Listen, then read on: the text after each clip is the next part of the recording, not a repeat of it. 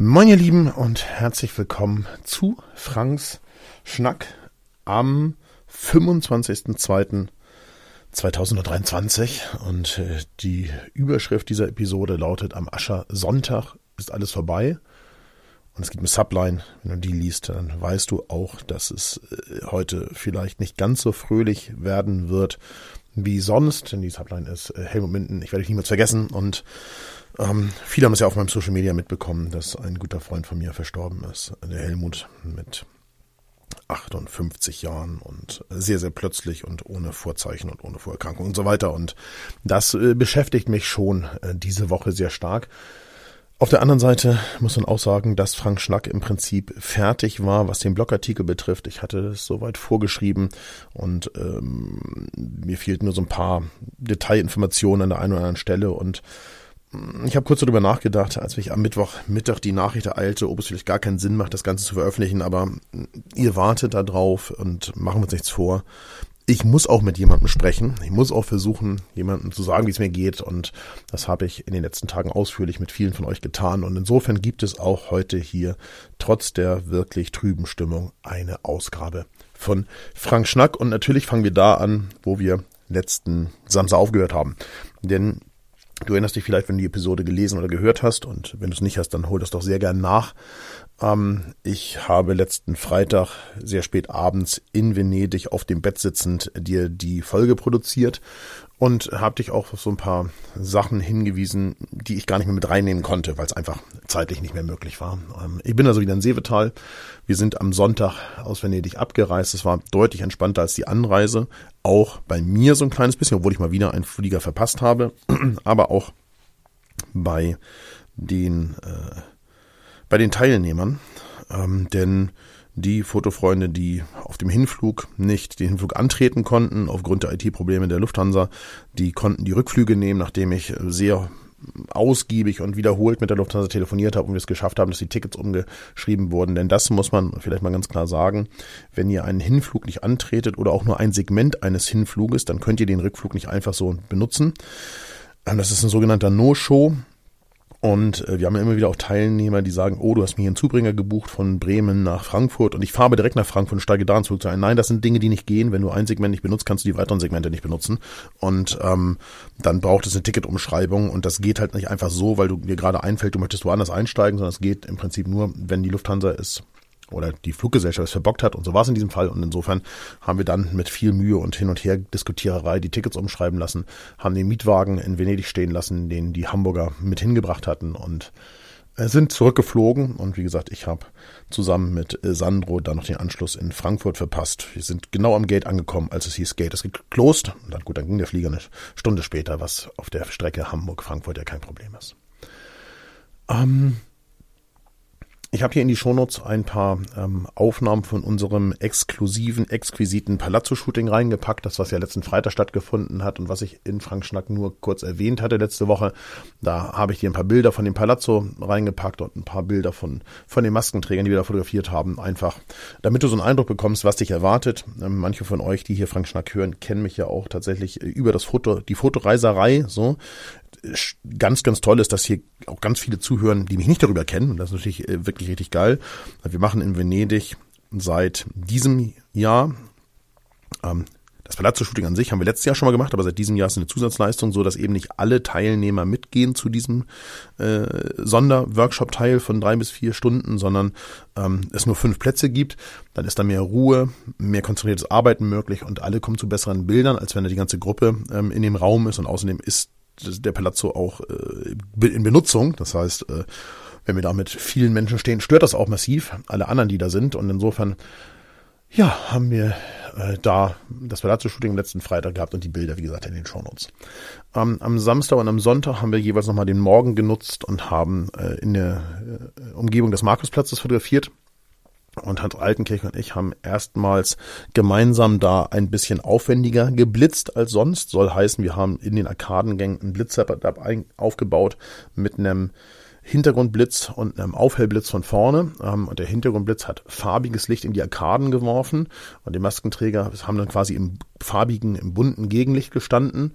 Und äh, von vorne haben wir dann äh, neutral weißes Blitzlicht draufgegeben. Und auch dazu findest du eine ganze Galerie in den Shownotes. Guck dir das mal an. Ich glaube, die Masken sind ganz begeistert davon. Die Teilnehmer waren es auf jeden Fall. Ähm, muss allerdings auch zugeben, dass wir diese Art der Fotos bei einem amerikanischen Fotografenkollegen gesehen hatten und gesagt haben, okay, Hans und ich, wollen wir das mal ausprobieren, wollen wir das mal, mal ranwagen und mal ein bisschen was anderes machen. Ähm, ja, und das hat dann auch für regen Zulauf unter anderem auch bei den Maskenträgern gesorgt. Mhm. Aber natürlich auch bei den anderen Fotografen, die da so rumhängen ein bisschen dazu hin, dass Menschen gesagt haben, jetzt nimm doch mal jemand da hinten dieses Stativ weg, was da ständig in meinem Bildausschnitt steht. Äh, Entschuldigung, äh, wir machen hier äh, professionelle Fotos.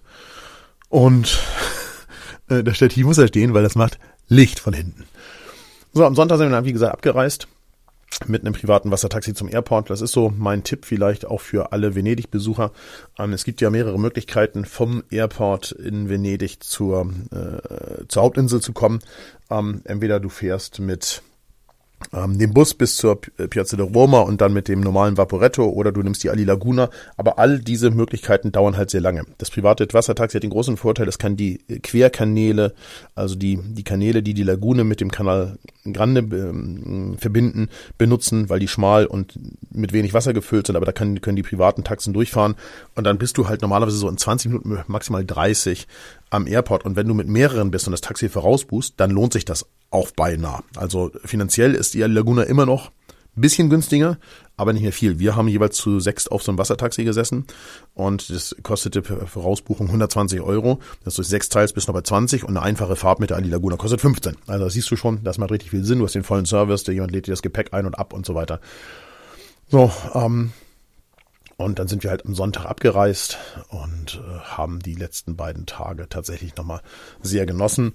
Um, zum Thema ähm, Blitzerei habe ich dir schon was erzählt. Wir haben natürlich auch tagsüber noch ein bisschen fotografiert. Am Sonntag danach natürlich nicht mehr. Am Sonntag sind wir morgens zum Blitzen raus, haben dann gefrühstückt, haben gepackt und dann sind wir, sind wir abgereist. Ähm, genau. So war das. Es hat ein bisschen auch Zeit gedauert, dieses Blitz-Setup einzurichten, aber als er stand, war es natürlich sehr schnell, so dass wir auch äh, alle Fotos machen konnten. Ich weiß genau, dass jeder der Teilnehmenden ähnliche Fotos hat wie dieses.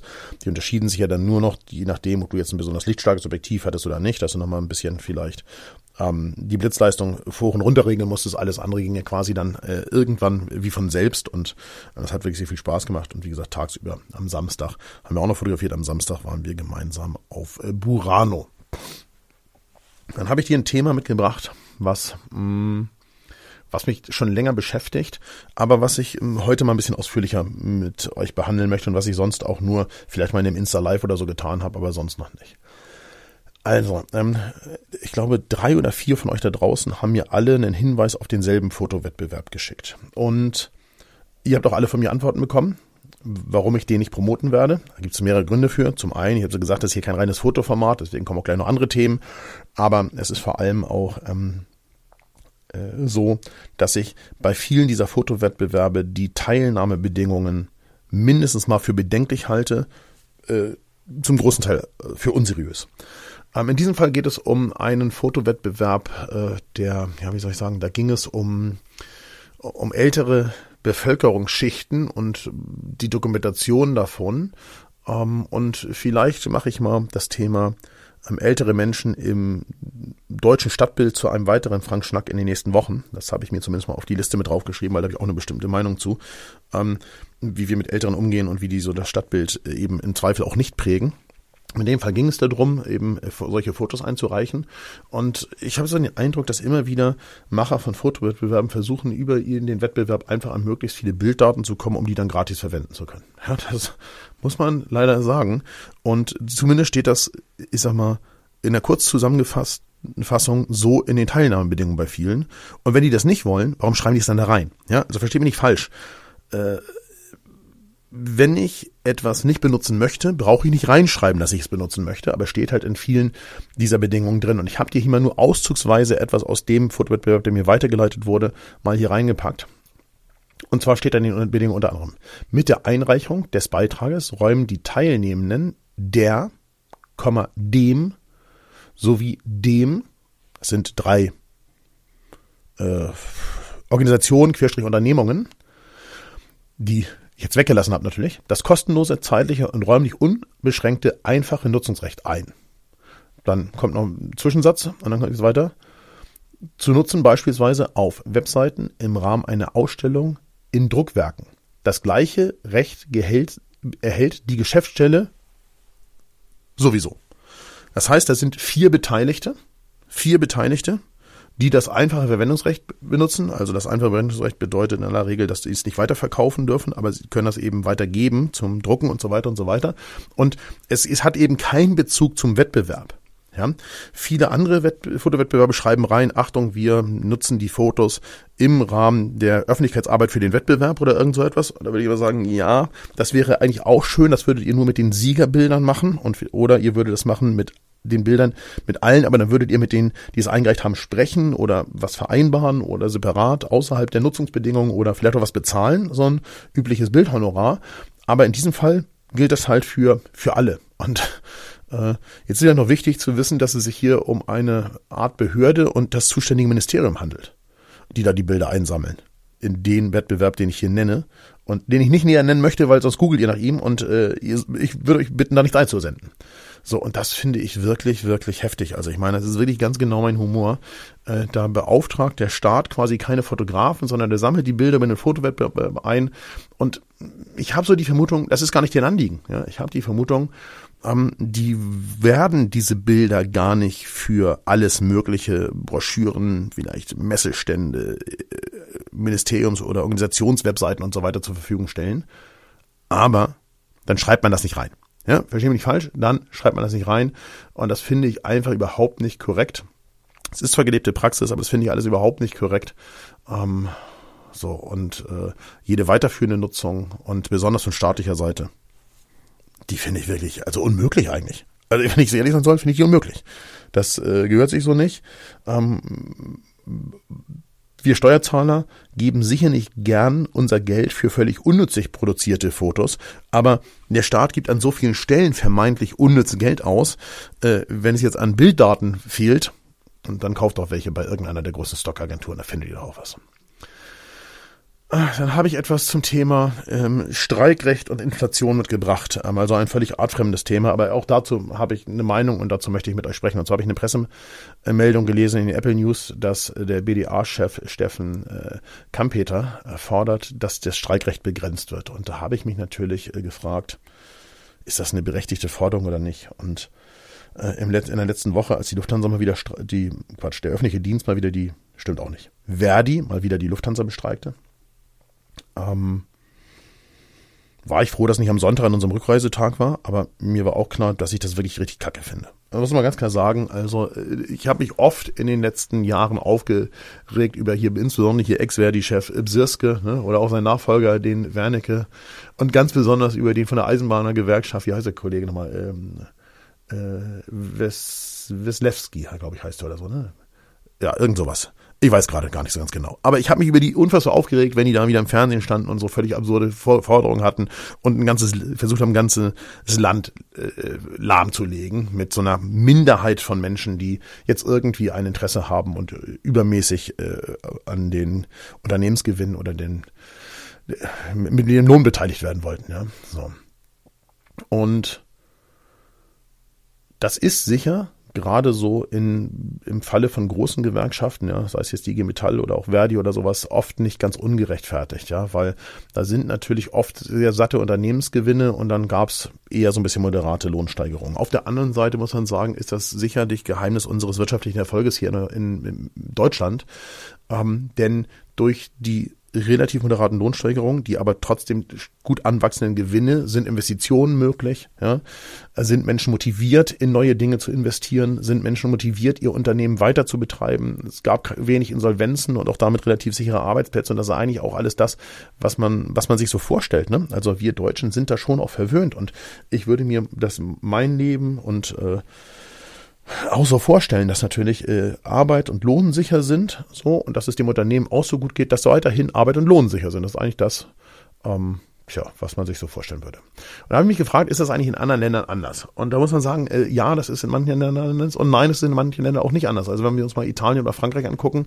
da sind Streiks oder auch mal oftmals Generalstreiks, also so, wo alles stillsteht, viel, viel häufiger als bei uns und es wird sehr viel mehr Druck ausgeübt, um eben bestimmte Arbeitnehmerrechte durchzusetzen. Aber geht es, beziehungsweise ging es da der Wirtschaft besser? Nee, eigentlich nicht. Der ging es in aller Regel eher schlechter als der deutschen Wirtschaft. Und das wird ja irgendwie auch einen Grund haben. Ne? Und in den USA, wo es jetzt quasi gar keine Streiks gibt, ja, also es ist ja quasi ausgeschlossen, dass es da Streiks gibt, da, da boomt die Wirtschaft jetzt auch nicht gerade wie, wie Sau, ja. Ähm, insofern muss es ja irgendwelche anderen Gründe für den deutschen Erfolg geben in der Vergangenheit, als dass wir äh, wenig gestreikt haben oder aus anderer Sicht zu viel gestreikt haben, sondern gibt es ja ganz offensichtlich irgendwelche anderen Gründe. Ähm, und das muss man natürlich das muss man natürlich vielleicht mal aufarbeiten, meiner Meinung nach. Und deswegen, deswegen habe ich gefragt, ob der Steffen äh, Kampeter vielleicht nicht doch einen Punkt hat. Ähm, persönlich ist ja so, weiß jeder, der schon mal von so einem Streik betroffen war, und das ist völlig egal ist, ob der Flug nicht geht, ob der Zug nicht fährt, ob der Müll nicht abgeholt wird, ob die Kita geschlossen ist oder was auch immer. Davon ist keiner begeistert. Niemand von euch da draußen kann jetzt sagen, hurra, hurra. Ja, ich freue mich, ich bin persönlich betroffen von Menschen, die streiken. Ähm, so. Aber sollte man das deswegen gesetzlich einschränken? Ähm, aus dieser diesem Grund wahrscheinlich eher nein. Aus diesem Grund wahrscheinlich eher nein. Aber jetzt kommen wir zum aktuellen Fall und der macht mir schon auch Sorgen. Jetzt kommen wir zum aktuellen Fall. Aktuell gibt es ja so Forderungen von Gewerkschaften durchaus von Lohnerhöhungen so im Bereich 10, 15 Prozent, also eher Richtung 15 Prozent oder bei manchen Gewerkschaften sogar darüber, wenn ich es richtig gesehen habe. Ja. Viele fordern aber mindestens mal 500 Euro mehr im Monat, was bei vielen dieser Jobs, muss man sagen, mehr als 15 Prozent ist. Dann sind wir sofort bei mehr als 15 Prozent. Ja. Und man zeigt sich von Gewerkschaftsseite auch unfassbar unnachgiebig. Ja, also ich habe das Gefühl, da gibt's überhaupt keine Bewegung und das macht mir ein bisschen Sorgen, denn ich frage mich, Jungs da an den Gewerkschaftsspitzen, habt ihr noch nie was von Lohnpreisspirale gehört? Okay, habt ihr noch nicht? Und du hier als Zuhörer vielleicht auch nicht? Ich versuche es mal zu erklären. Ja. Also, wir gucken mal erstmal hin, was ist das Erste, was bei so einer Lohnpreisspirale, das ist ja sozusagen quasi die klassische Inflationsspirale, Inflation bleibt dauerhaft auf einem hohen Niveau oder wird sogar noch stärker, ähm, was da passiert. Als erstes steigen mal die Preise. Ähm, das ist halt eine Teuerung, ähm, die ist in der Regel erst einmal nicht lohnbedingt, sondern in unserem Fall, wenn wir mal auf den aktuellen gucken, war das erste, was die Preise hat steigen lassen, die Lieferkettenproblematik und das Problem im Kanal, dass das Schiff da den Kanal für ein paar Tage äh, Namen gelegt hat. Ähm, und der Ukraine-Krieg. Das sind sicherlich die zwei Faktoren, die durchaus mit für die, die anfänglichen Preissteigerungen ähm, verantwortlich waren.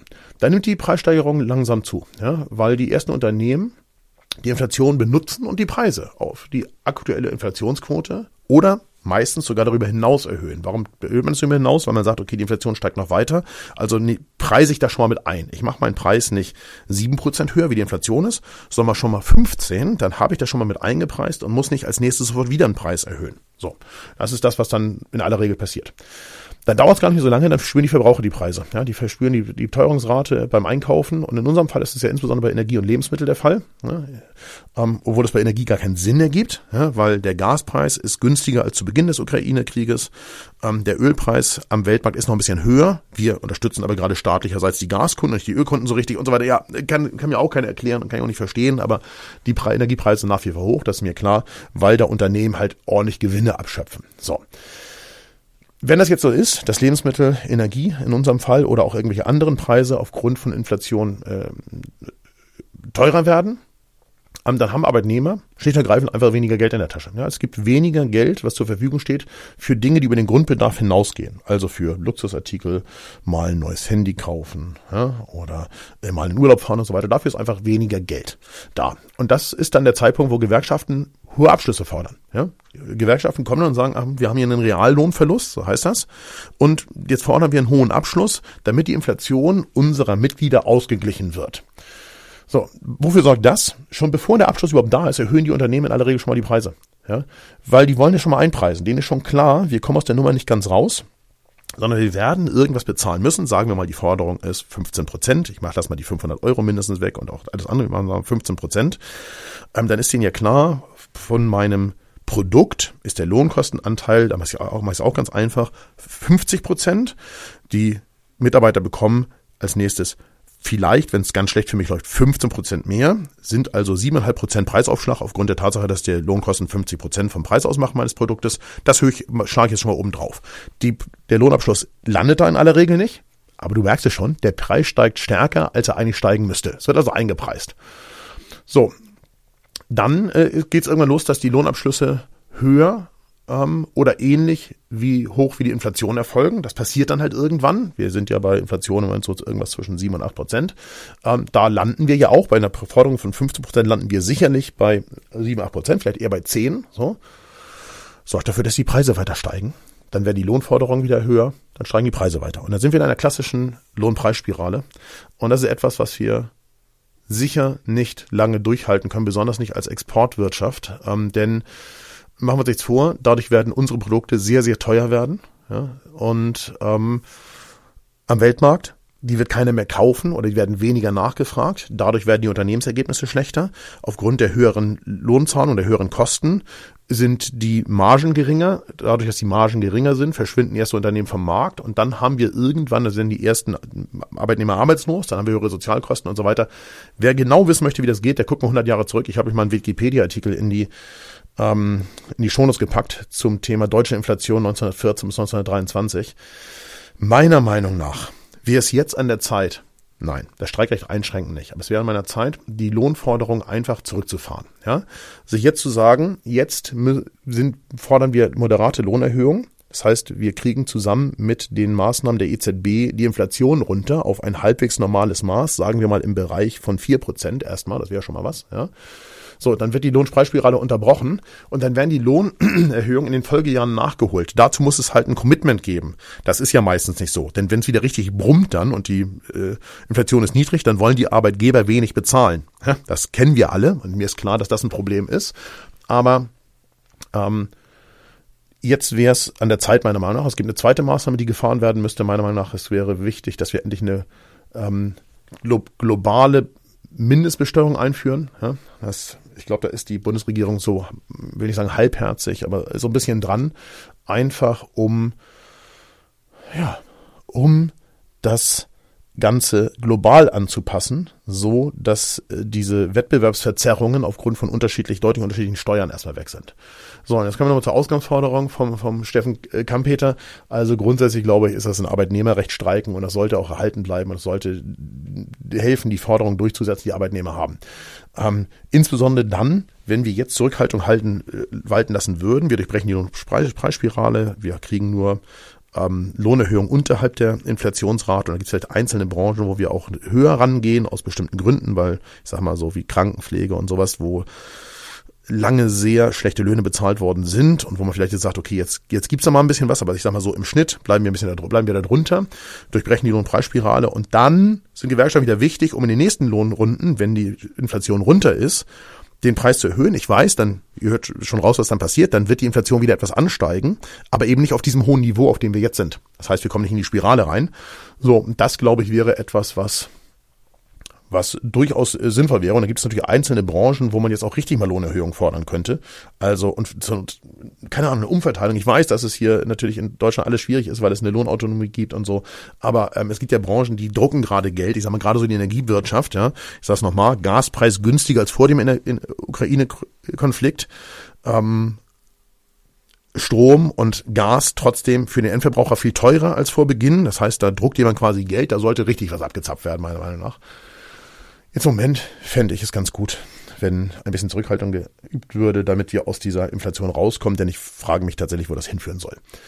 Kannst du mal in der, an der Abstimmung in den Shownotes teilnehmen, da habe ich eine Abstimmung reingepackt, ob du Angst vor der Lohnpreisspirale hast oder nicht, würde mich euer Meinungsbild interessieren, einfach, dass wir mal drauf gucken und dann, dann mal sehen, wie ihr das so seht. Ah, jetzt gucken wir mal auf das, was war. Äh, Montag, Dienstag, also Sonntag zurückgekommen, Montag, Dienstag hatte ich so einen richtigen Durchhänger hier im Büro. Also ich hatte in den Nächten zwischen letzten Dienstag, äh, also dem 14. und Sonntag, dem 19. jeweils unter fünfeinhalb Stunden geschlafen, also immer deutlich nach Mitternacht im Bett und immer irgendwann so Richtung ähm, halb sechs aufgestanden. Ähm, ja, da habe ich halt einfach äh, mich ausgeruht, habe auch tatsächlich mal ein Mittagsschläfchen gemacht und ähm, ja, und irgendwie war ich nach der Rückkehr aus Venedig auch noch heiser. Das heißt, die ersten zwei Tage gingen hier gar nichts. Eigentlich wollten wir eine Fotophonie aufnehmen, Dieter und ich, aber wir gingen auch wirklich gar nichts, weil ich ganz, ganz schlechte Stimme hatte. Das kannst du wahrscheinlich jetzt immer noch so ein kleines bisschen hören, kann ich mir vorstellen. So, dann habe ich am Dienstag mal die gesamten Forderungen an die Lufthansa für das Anreise- und IT-Chaos aufgemacht. Ähm, und meine Forderung aus 2022, ich sag nur Downgrading in die Eco aus der Business Class und sowas auch nochmal bekräftigt. Das alles rübergeschickt und äh, ja, so waren meine Mon mein Montag und Dienstag. Und Mittwoch Ähm, wenn man so denkt, jetzt kann es eigentlich alles nicht mehr viel schlimmer kommen. Ähm, da, da hat mich dann die Nachricht äh, ereilt, die für die Subline in in dieser ähm, Folge und in diesem Frank Schnack verantwortlich ist und die so ein richtiger Downer ist, muss man sagen. Ähm, denn mein äh, lieber Freund äh, Helmut Minden ist verstorben, das habe ich da telefonisch erfahren und das hat mich hier wirklich, wirklich, ja, das hat mich schon aus den Latschen gehauen. Also das muss man ganz klar sagen. Also pff habe so schon mal gesagt, ich hatte den Schnack hier fast fertig geschrieben und äh, habe überlegt, ob ich den ganzen Kram löschen soll. Und äh, jetzt äh, am Samstag hier gar nichts rauskommt, das ist natürlich totaler Quatsch. Also es ist weder in Helmut Sinne noch noch in eurem, noch in meinem. So, also, aber ich bin natürlich trotzdem super, super, super traurig und nach wie vor. Und ja, ich werde dich wirklich sehr vermissen, mein lieber Freund. Das ist wirklich eine richtige Kacknachricht. Denn wir haben so viele, viele geile Sachen zusammen gemacht. Ich meine, wir haben wirklich tolle Zeiten gehabt. Ich hoffe, dass ich dich fotografisch schon ein bisschen bereichern konnte und du hast mich auch immer mit unseren Gesprächen zurück inspiriert und so. Das ist wirklich, wirklich cool. Mit mal ein paar Sachen hier raushängen lassen nochmal. Du hast das äh, Hashtag beste Fotoschule von Welt erfunden und etabliert, ne? muss man sagen. Du hast zu Beginn der Pandemie mal in einem öffentlichen Livestream, ich erinnere mich ganz genau gefragt, sag mal, was können wir, beste Community von Welt, für dich, Frank, und für die FF Fotoschule tun? Das ist wirklich etwas, was ich dir ganz, ganz hoch anrechne, neben der Tatsache, dass wir privat mal auf Reisen waren, also auch privat verreist sind und uns äh, regelmäßig gesprochen und auch mal getroffen haben. Ähm, ja. Danke für deine Freundschaft, für deine Freundlichkeit, für deine Hilfsbereitschaft, für alles, was uns verbunden hat. Wir waren gemeinsam, ich habe mir nochmal nachgeguckt, privat in der Normandie und in der Bretagne und wir waren auf Fotoreisen auf Mallorca, in Shanghai, in Barcelona, in Rom, bei der schwäbisch-alemannischen Fastnacht denke ich sehr gerne dran, in Venedig, im Berchtesgadener Land, auf zig Workshops und Treffen und wir waren zusammen in Hongkong. Und ich erinnere mich natürlich an viele Dinge, die wir gemeinsam getan haben. Ich sage nur, in Shanghai im nächtlichen jede Nacht Monsum in der Hoteleinfahrt äh, mit äh, so einem kleinen Fläschchen Gin und ein paar äh, Packen O-Saft und drei Bechern, du, Nobby und ich sitzen da und nehmen einen Abenddrink. Ähm, ja, ich werde dich wirklich sehr vermissen und immer in guter Erinnerung behalten und ich weiß gar nicht, was ich im nächsten Advent oder einen Adventskalender machen soll. Was eine Riesenkacke da. Und der Adventskalender ist das kleinste Problem daran. Ähm, du hast ja auch jeden Samstag die Bildbesprechung Samstag bei Facebook geteilt und zwar äh, meistens, bevor ich es tun konnte, also direkt nachdem er erschienen ist, ähm, und du hast immer zu uns gehalten und uns unterstützt. Ähm, ich weiß wirklich nicht, wer deinen Platz ähm, einnehmen soll und äh, du da oben, egal wo du jetzt bist und wo du mir zuhörst, du wirst hier immer zur Familie gehören, mein Lieber. Liebe Grüße. So, jetzt kommen wir zurück zu, zu positiveren Gedanken. Ähm, wie geht Sandras Finger? Denn da ist tatsächlich Positives in Sicht. Ähm, und was macht der Chauffeur eigentlich? Und was ist mit dem Pferdeflüsterer? Ja, also der Finger ist operiert, ist auf einem sehr guten Weg. Jetzt in der, dieser Woche, wenn, also in der, in der kommenden Woche bis zum nächsten Samstag werden die Fäden gezogen und dann sehen wir weiter, wird sicherlich eine neue Röntgenaufnahme ähm, geben. Der Chauffeur und Pferdeflüsterer ist auch weiter mit am Start. Ihr seht es in den Shownotes. Ähm, da ist also alles, alles gut und alles läuft irgendwie.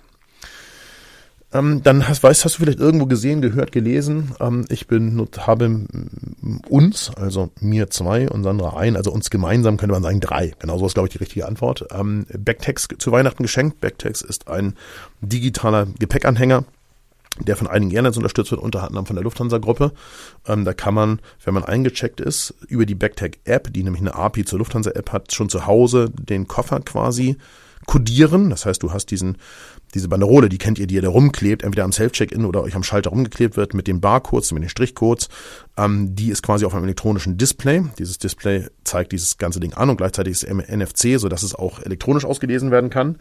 Und ähm, die habe ich gekauft, weil sie sehr viel fester sind als so eine Banderole und weil ich ja in Venedig im November fast mal meinen Koffer verloren hätte, weil die Banderole abgerissen ist und nur durch ein lange Telefonieren und ein bisschen Zufälle bin ich an dieses Gepäckstück wieder rangekommen. Also als erstes, was ist mir aufgefallen, als ich es jetzt erstmal nach Venedig benutzt habe? Ja, super stabile Anbringung. Die Dinger sind mega fest, aber man kann sie auch wieder entfernen und an der nächsten Tasche anbringen, wenn man das möchte. Gibt es ein Werkzeug für, was dabei ist.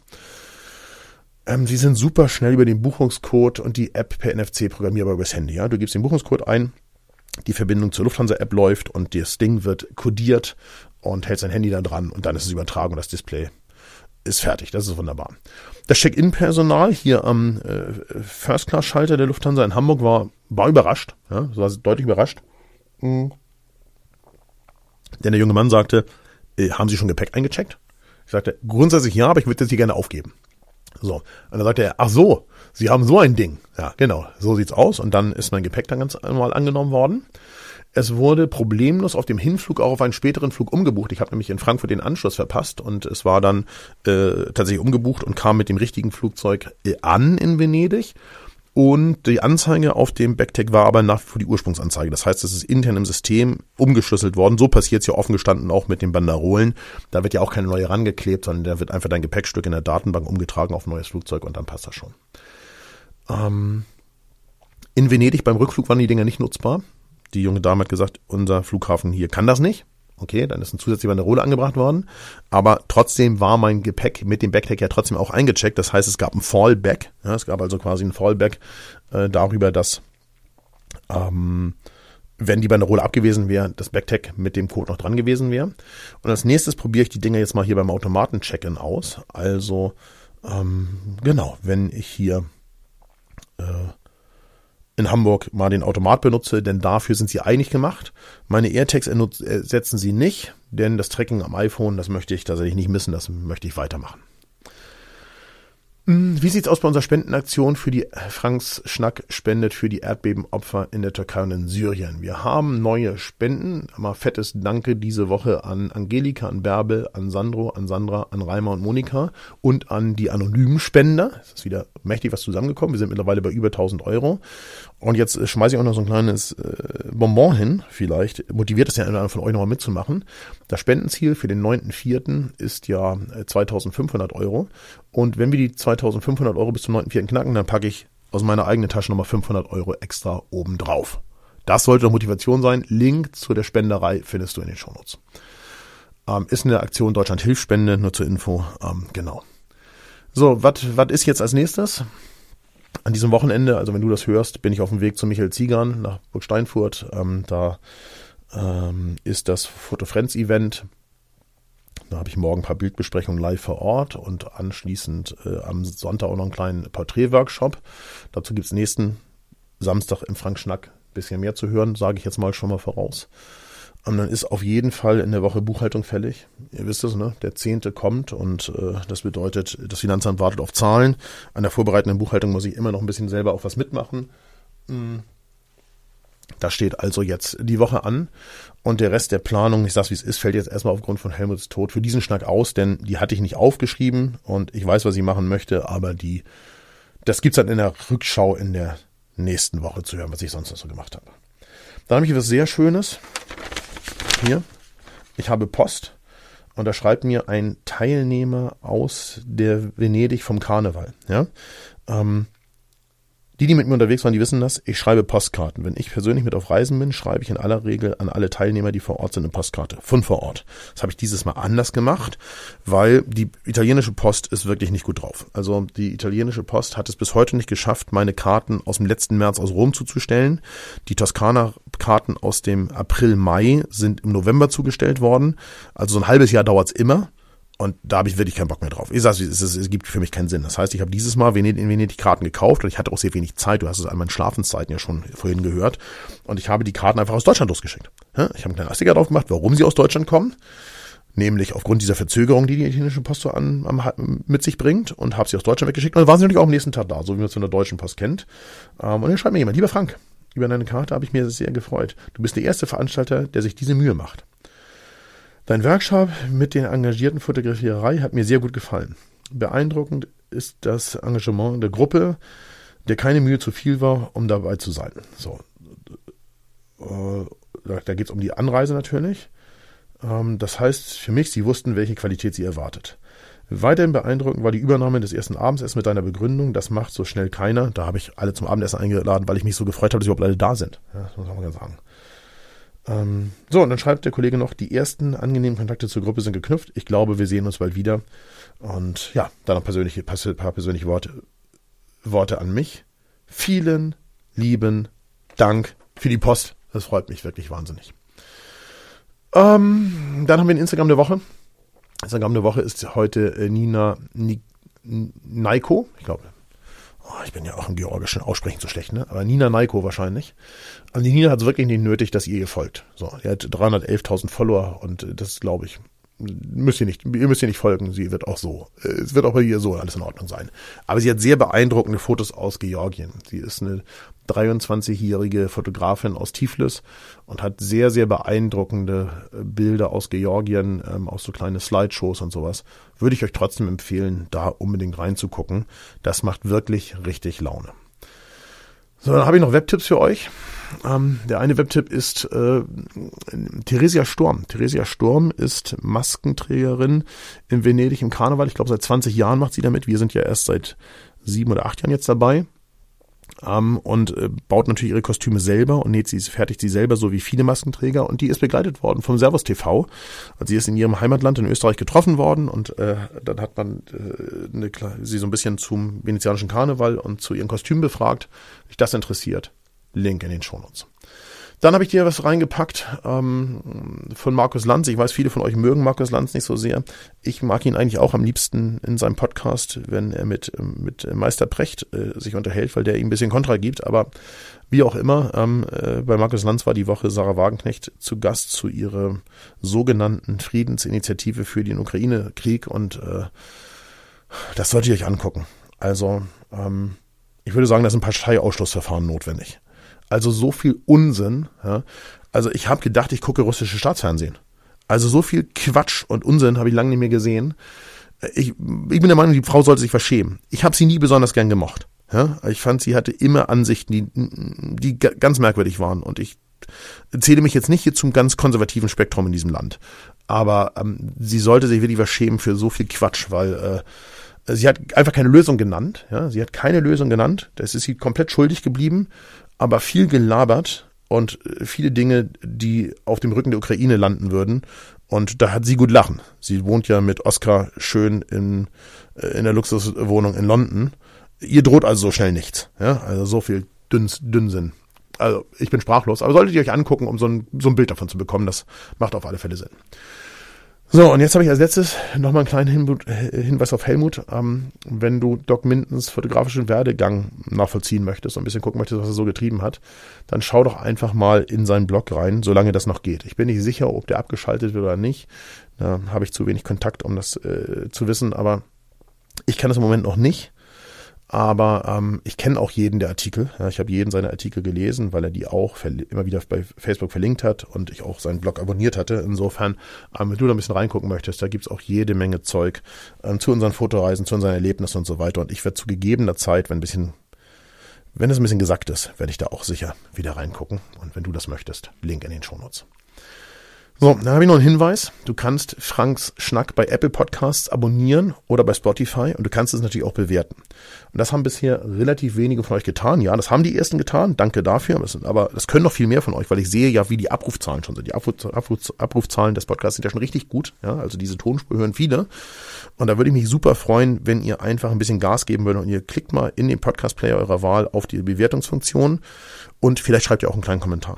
Das würde mich am meisten freuen, weil ich einfach von euch lesen würde, würde ein direktes Feedback bekommen und äh, macht das doch sehr, sehr gern. Damit hilfst du mir und diesem Podcast. So, jetzt wünsche ich dir eine schöne Woche, ähm, gute Zeit und dann freue ich mich, wenn wir uns hier in der kommenden Woche in alter Frische und hoffentlich ganz gut gelaunt wiederhören. Macht es gut und auf bald.